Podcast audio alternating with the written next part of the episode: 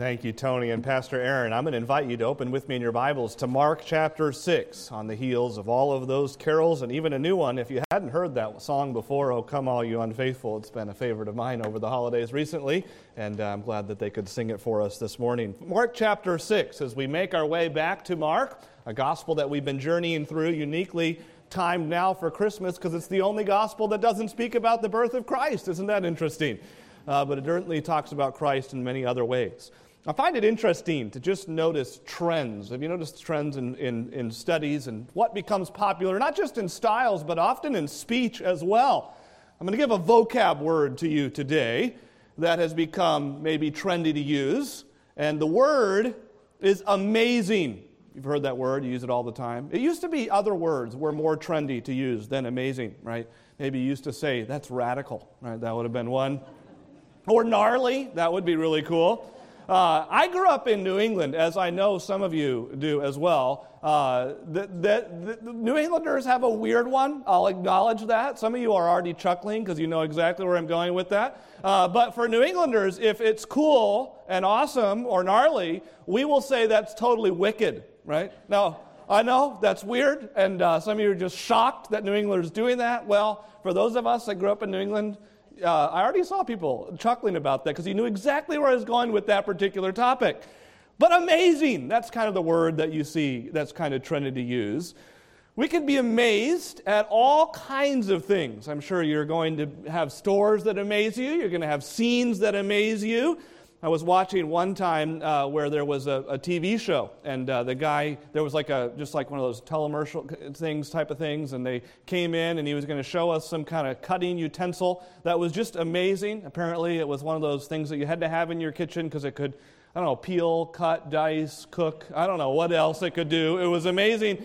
And the guy said, if you buy this tool, you could do the same thing that he was doing on this telemarketer, you know, commercial type of thing. You know what my response was? No, you can't. that was my response. I, I, thought, no, maybe you can, but that is not going to work for me. But he was saying that this tool is so amazing, it's hard to believe. And I was thinking, you're right. Uh, it is really hard to believe. You know, in that way, I, I think that I am a lot like, at least in small part, and I know anytime an illustration he uses breaks down at some point, but I'm a lot like the people in Jesus' time. You see, it's easy to think that Jesus went about his ministry and he performed all these miracles and he, per- and he spoke with such authority that everyone that heard and saw these things everywhere was just getting saved. And there were like flocks of people coming to him. And it's easy to imagine when you read these miracles that if that were to happen in 2022, we would see just masses of people coming to Christ if that were to happen today. The reality is that that's not exactly what we're reading in the gospel accounts. Because there's a lot of people who marvel and are amazed at Jesus. But it's not enough to just be amazed. We're going to have a very simple message this morning, and that's our theme. It's not enough to be amazed. And we'll be looking at the first six verses of Mark chapter 6. Here's what it says in the gospel account. And he went from thence and came into his own country, and his disciples followed him. And when the Sabbath was come, he began to teach in the synagogue, and many hearing him were astonished. They were amazed, saying, From whence hath this man these things? And what wisdom is this which is given unto him, that even such mighty works are wrought by his hands? Is not this the carpenter, the son of Mary, the brother of James and Joseph and Judah and Simon? And are not his sisters here with us? And they were offended at him. But Jesus said unto them, A prophet is not without honor, but in his own country, and among his own kin, and in his own house. And he could there do no mighty works, save that he laid his hands upon a few sick and folk and healed them. And he marveled because of their unbelief, and he went round about the villages teaching. In our passage today, we read that Jesus has left Capernaum and he is going about 20 miles southwest to his hometown. It says in verse 1 he went there and came to his hometown. Now, the King James says country. The words there in verse 1, it says he went to his own country. The word could be translated his own hometown. That's where he's coming back to, and some of your translations say that. And this is where Jesus grew up. This is where he was a kid. If you lived in Nazareth at that time, you would have known Jesus. Jesus is going back to his hometown. Nazareth wasn't a big, particularly big community, so it's not a stretch to think that most everybody either knew him personally or at least had heard about him when he was growing up. It says in verse 1 his disciples followed him. This is not unusual at that time or culture. When a rabbi traveled or a teacher of any note, then those that were his disciples, just like these disciples, were following. Jesus as a teacher, they would have followed him as, a, as kind of a traveling classroom. And it says in verse 1 that when the Sabbath had come, now that would have been on a Saturday at that time. That's the day the Jews worshiped. We worship on we don't worship on Saturday, we worship on Sunday. We do this because we are a church, we're in the church age. But back then the church had not yet begun, and so they are still meeting on a Saturday, the church yet still not being formed. And he begins to teach in the synagogue, it says. Now, this would have been, by the way, the synagogue in Nazareth. This would have been the very place where Ju- the Jews would have gathered when Jesus was growing up. This is where he would have been with his family growing up in those times. This is that very synagogue. And according to Luke chapter 4, this would have been the very place where Jesus had begun his public ministry. In fact, in Luke chapter 4, it says in verse 16, he had come to Nazareth where he had been brought up. And as was his custom, he went to the synagogue on the Sabbath day and he stood up to read. This was his custom. And the scroll of the prophet Isaiah was given to him, and he unrolled the scroll and found the place where it is written, The Spirit of the Lord has come upon me, and he has anointed me. And he reads that scroll, and then he says, Today the scripture has been fulfilled in your hearing. These people that Jesus is now reading to in the synagogue in Mark 4 are the same people that Jesus had read and said those things that we read about in Luke chapter 4. So here's the hometown boy, if you will, who comes back to Nazareth, and he's coming back to the very synagogue where it had all begun. And no doubt there is a crowd gathered there for many different reasons. Not the least of which, they've heard many of the accounts that we've already gone through in the Gospel of Mark, and they've wondered and been amazed at them. Not the least of which that this is the guy they know about. Not the least of which this is the guy who said he is the fulfillment of the Isaiah scrolls. And you remember the reaction of the crowd at that time was not all that positive. And they come in, and it says in verse 2 that they were astonished. They were amazed. They were watching Jesus, they are listening to Jesus, they are hearing about his amazing ministry, and they are astonished at what they're hearing, no doubt what they are seeing. But as we'll see in this text, amazement does not equal obedience. And it certainly doesn't equal salvation. It's not enough to just view Jesus as an amazing figure or an amazing teacher. You must accept him as Lord. Now, there are many people, even today, who are amazed by Jesus, and yet they never move to accept him. This state of mind is still with us. People seem to have little trouble with Jesus going about from place to place, preaching a message of peace, love, and acceptance like an itinerant philosopher. That's no problem. It's not even all that complicated or controversial to celebrate Christmas for that matter.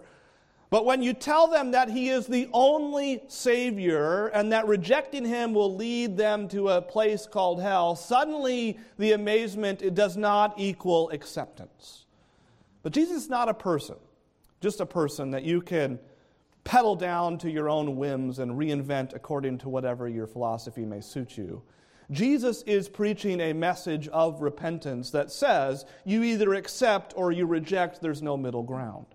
And just being amazed does not move you in a particular direction of acceptance. And that's what we read in Mark chapter 6. But these are those that we read about that are amazed at the ministry of Jesus. What is it that they are astonished about in verse 2? Again, the word translated astonished in verse 2 could be translated amazed. This is a word that literally means to strike, like somebody that hits you. It's the idea that you are just kind of going through your normal routine of life and suddenly something blasts you upside the head. That's what it means. Fact, this word, this very word translated astonished, which could be translated amazed, occurs 13 times in the New Testament.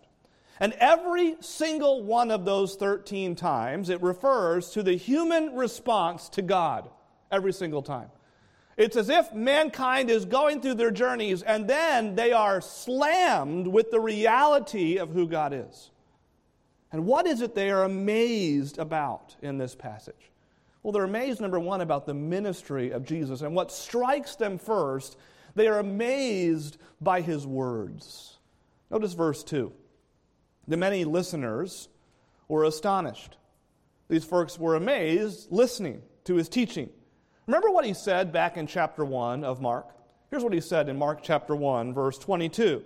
It says in 1 verse 22, they were astonished. That's the same word, that is teaching. For he taught them as one who had authority, not as the scribes who taught them. No, most people do not like this kind of teaching. It was true back then and it's true today. But Jesus taught with this unparalleled, unequaled authority. And part of the shock of the people felt on that day is that they were not used to this kind of teaching, but they were used to teaching. Jesus wasn't like them. After all, it says in chapter 1, verse 22, he taught, but he didn't teach like the scribes. The scribes, as we've noted in, even in that passage, were the lawyers of the day. They were the experts of the laws of Moses, Sabbath by Sabbath. They would open the scriptures and they would read actually the Old Testament scrolls, but the scribes departed from the authority of scripture and had given themselves over to spending the bulk of their teaching rendering secondhand opinions. And so they would read from the Isaiah scrolls and then they would quote from another rabbi or they would quote from the fellow scribes, or they would quote from the poets and the various philosophers of the day, but they would never actually take another step to actually apply whatever the scroll was. They would just tell you what it meant. It would be like teaching with no application. But as Jesus stood up to speak, there was no worldly clatter in his message. As Jesus stood up to speak, there was only the unadulterated speakings of truth from the Word of God, and he went a step further. Remember what he said in his Sermon on the Mount. You have heard it said to you. That's like what the scribes would say. But I say to you this. He is applying the realities of the truth.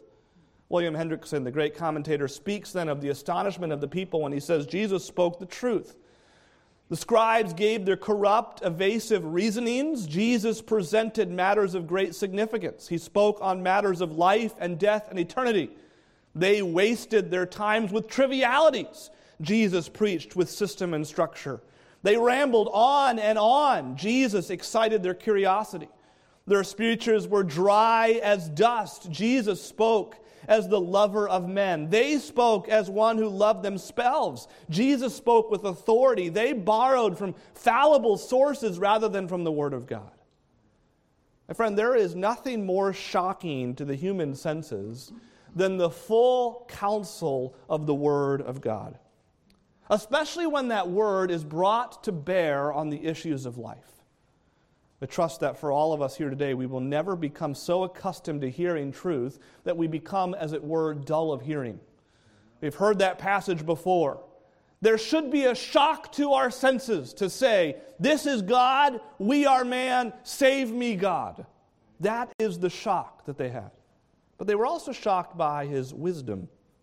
His teaching caused them to ask a question Where did this man learn these things? And what is this wisdom that has been given to him? They had never heard someone teach like Jesus.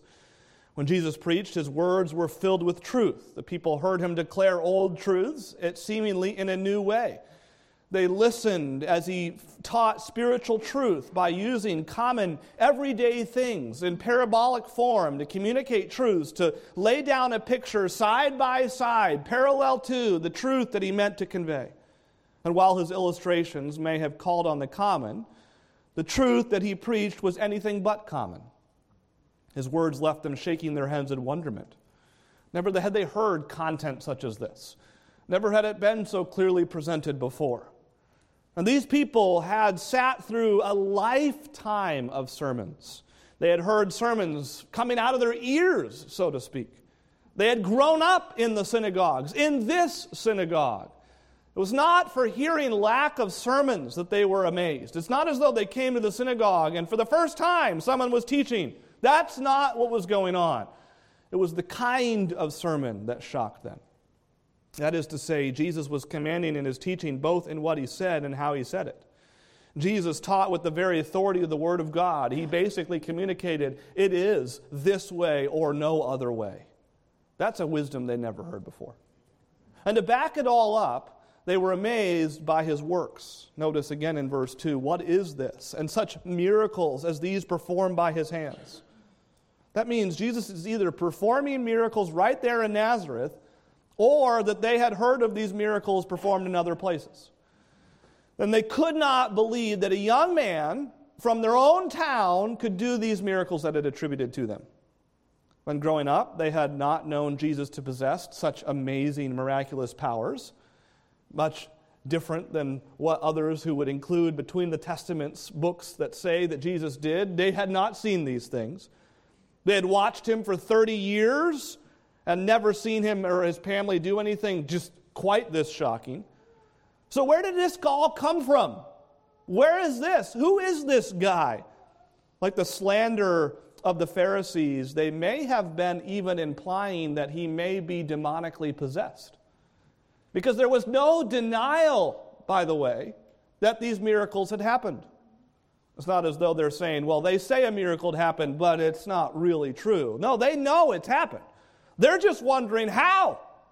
And these amazing actions were to show them that God was at work in the words and wisdom of Christ. These miracles were to authenticate the moving of God in the person of Jesus. They had heard about Christ's power over demons, leprosy, a paralytic, a withered man, uh, uh, the storm, demons, disease, even death itself. Miracles flowed from Christ. They acknowledged that power but they failed to acknowledge where that power came from. These people were absolutely astonished at all that they'd heard from Jesus. You would think that the most normal thing to do in that amazement would be to believe, wouldn't you? You would think if you had heard all of this, you'd never heard anybody talk like this before, and you'd seen all these crowds, you'd never seen that before and you'd have uh, seen true miracles. There's no denial of the miracles that had taken place. You would think, wrapped up in all of that, people would accept Christ. And by the way, there's still that kind of thinking even within our churches at times. Maybe not with miracles, but maybe just with celebrities. We think if God could save like this famous person and prop them up, then think of all the people that get saved. Or, or we might see a, a, person that's particularly talented in a particularly good skill, and we say, boy, if, if they could use that talent for God, just, just think of how many people were got saved. But you realize, friend, that's not how God works. First of all, God loves to use weak things to confound the wise. And God can use simple things to do amazing things.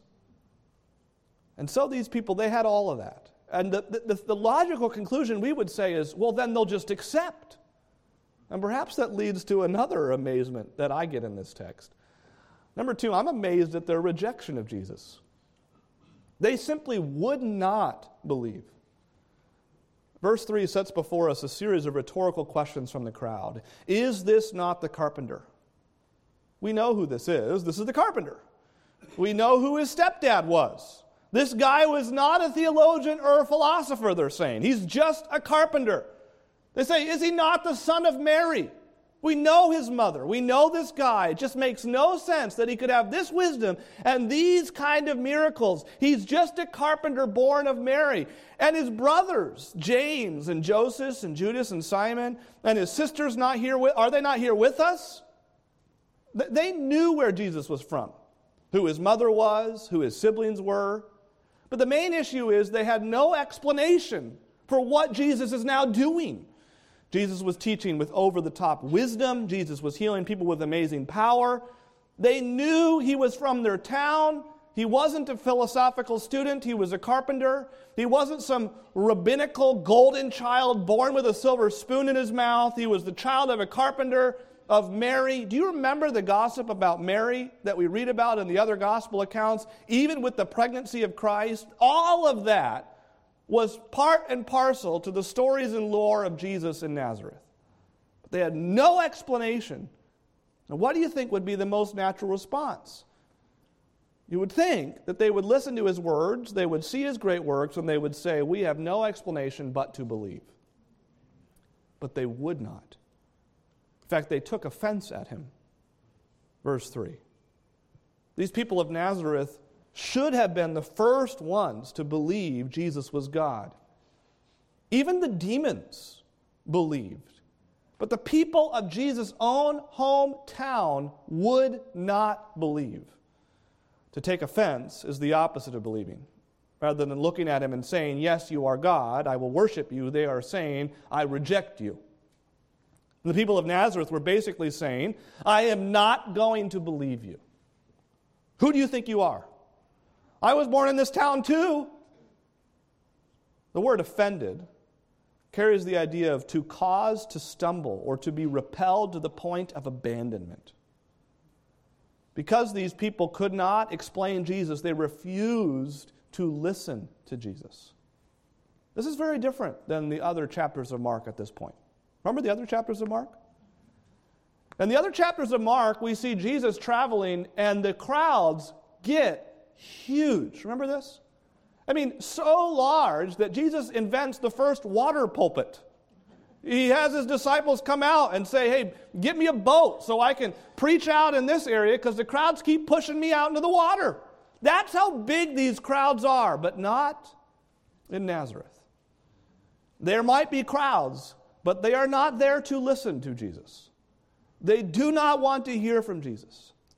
And these people did what all people do when they cannot understand someone they resort to ridicule. Ridicule is the final refuge of a small mind. They call him the son of Mary. This was never done in that society. A male was always referred to as the son of his father, even if his father was dead, which some commentators point to and say it's likely at this point that Joseph wasn't there. To call a boy the son of his mother was a clear implication of something in that culture. To say that someone was the son of a mother instead of the son of the father, when that culture was to say that this boy was the son of a harlot. And the people were calling the birth of Jesus into question. Of course. Because the exception of the truth would be the accept the reality of the questions that they were now asking. And they consistently called his birth into question. The people of Nazareth could not explain Jesus, so they reacted with unvarnished ridicule. Listen to the contempt in their verses, voices. From whence hath this man these things? They could not explain it. They took offense and they refused to honor him. Notice verse 4 it says, Jesus said to them, A prophet is not honored except in his own hometown and among his own relatives and in his own household. A prophet has any honor everywhere else Jesus has gone to other places, has been received well. I wonder if even the disciples, when they left Capernaum, were thinking, maybe don't leave Capernaum. I mean, they've all seen these things. They are excited about what is happening at this point. Why leave? If you go back, what is their going to response going to be? By the way, do you remember the response of his family in chapter 3? Maybe this was running through his disciples' minds as well. The last time we bumped into your family, this is their response. When his family heard it, they went out to seize him, Jesus, speaking of Jesus, for they were saying, He's out of his mind. That was their response. They refused to believe, even his family members refused to believe.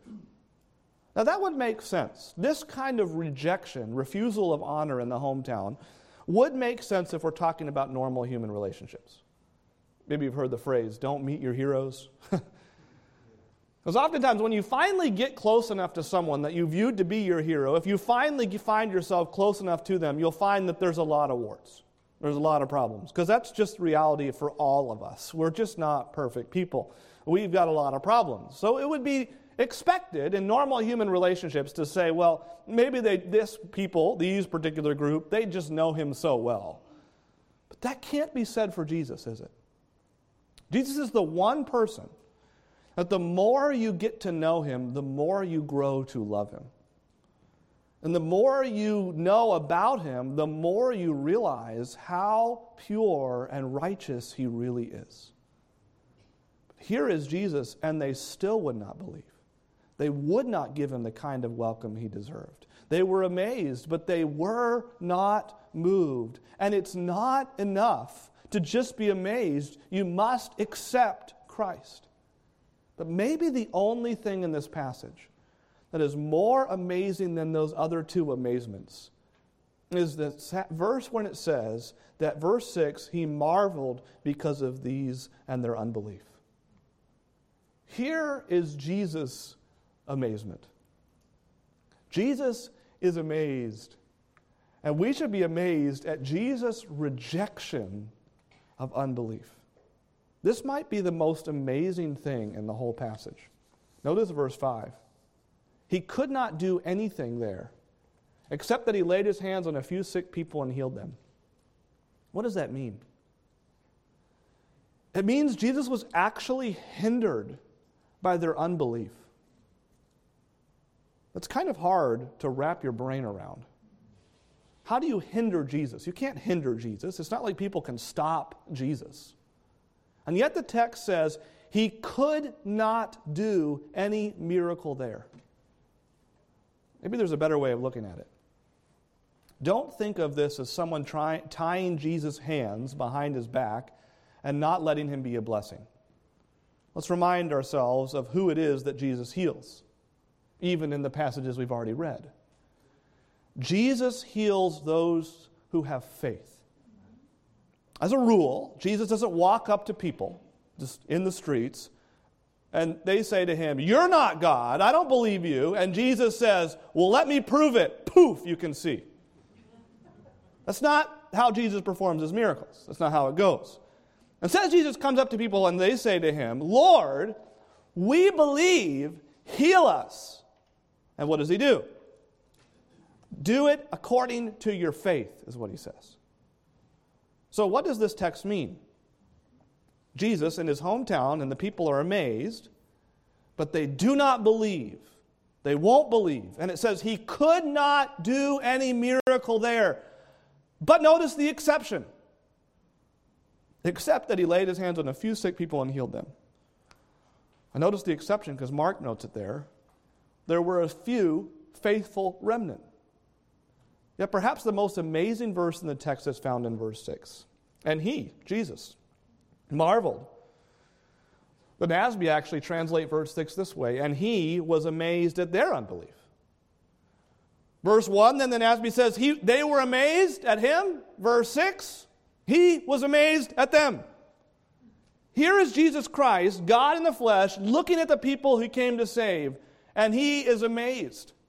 They, these are the people who have heard his teaching. They, they know what he taught, what he believes, what he wants them to believe. These are the people who have heard or seen, even with their own eyes, his miracles. These are the people who know clearly who he claims to be. He said as much when he revealed to them the Isaiah scrolls in this very synagogue. They had all the evidence, but these people refuse to accept Jesus. Friends, have you ever considered the possibility that more folks know about Jesus, the more folks know about Jesus, doesn't necessarily mean that they will accept Jesus? According to Christian pub- publisher Lifeway's recent polling, 85% in 2022, 85% of U.S. households own a Bible. 85%. The average household owns 4.3 Bibles. And yet, we see a tragic decline in biblical ideals in this nation. And it's not a direct result of a lack of Bibles, is it? There's a word here for the church. Jesus shows up when we meet. Matthew 18, verse 20, he desires to teach us truth and to give us truth that we might grow. And if we come to the house of the Lord expecting some from God, we will be amazed at what he can do. However, if we come with an I've seen it all before attitude, and that's how we gather to open God's word, God will be amazed at our attitude and we won't get much. William Barclay put it this way There can be no preaching in the wrong atmosphere. The congregation is responsible for at least half of every sermon. In an atmosphere of expectancy, the least effort will catch fire. In an atmosphere of coldness or indifference, the most spirit filled sermons will fall flat. What's the point? If we don't want him here at this church, Jesus will do what he did in Nazareth. He will leave and go elsewhere with his message and his miracles. We can have what we want, is what I'm saying. We can have glory and power and the manifest presence of Christ as we come to worship him. Or we can have cold, dead orthodoxy. But you cannot have both. We just sang, Hark, the herald angels sing. You ever heard the story of how that came to be? It was written by one of the Wesley brothers. And Wesley came to come into a particularly stoic time in church history. And there was a remnant who were not all that big fans of singing Christmas carols, particularly. And so they kind of banned them from their church assemblies. We're not going to do that kind of stuff. It's kind of a funny thing to think about, but that's what they did. And so he wrote his own Christmas carol. If you won't sing, hark, the herald angels sing. That's his point. I'm afraid that we Baptists have become a lot like the people of Nazareth. We are so familiar with the things of God, the message of the Bible, the crucifixion of Jesus, the burial and resurrection of the Christ, from, that we are no longer moved by them. We were reminded of what Jesus did for us, but they don't really move us like we used to. When's the last time you just wept and thanked God for your salvation? When's the last time you, you just looked through the gospel account of Jesus and you were just moved in your spirit to recognize that's, that's for me? But I fear we have allowed our hearts to grow cold and calloused towards the things of God. If there's a passage in Mark so far that we look like, we're more Nazareth folk than anybody else. Others have been saved and been moved, and others have never been saved because we haven't, they haven't seen us moved. Have never embraced the death of Christ as their own because they don't see any real lasting change or effect in your life, and you claim to be one of his family members. Has the Lord spoken to your heart today? If he has, let me ask you to do something very unusual. Perhaps for Americans that are so just personal and it's just all about me. Let me ask us to reflect on the title of our series. Friends, this gospel wasn't given for you, it was given that you might glorify Him. That's what it's all about. And the most amazing thing in this world today is that Jesus came to win lost souls to himself, like you, that you might glorify him. But it's not enough to just be amazed at Jesus as a figurehead or teacher, is it? You can know all these stories. You can have John 3:16 memorized.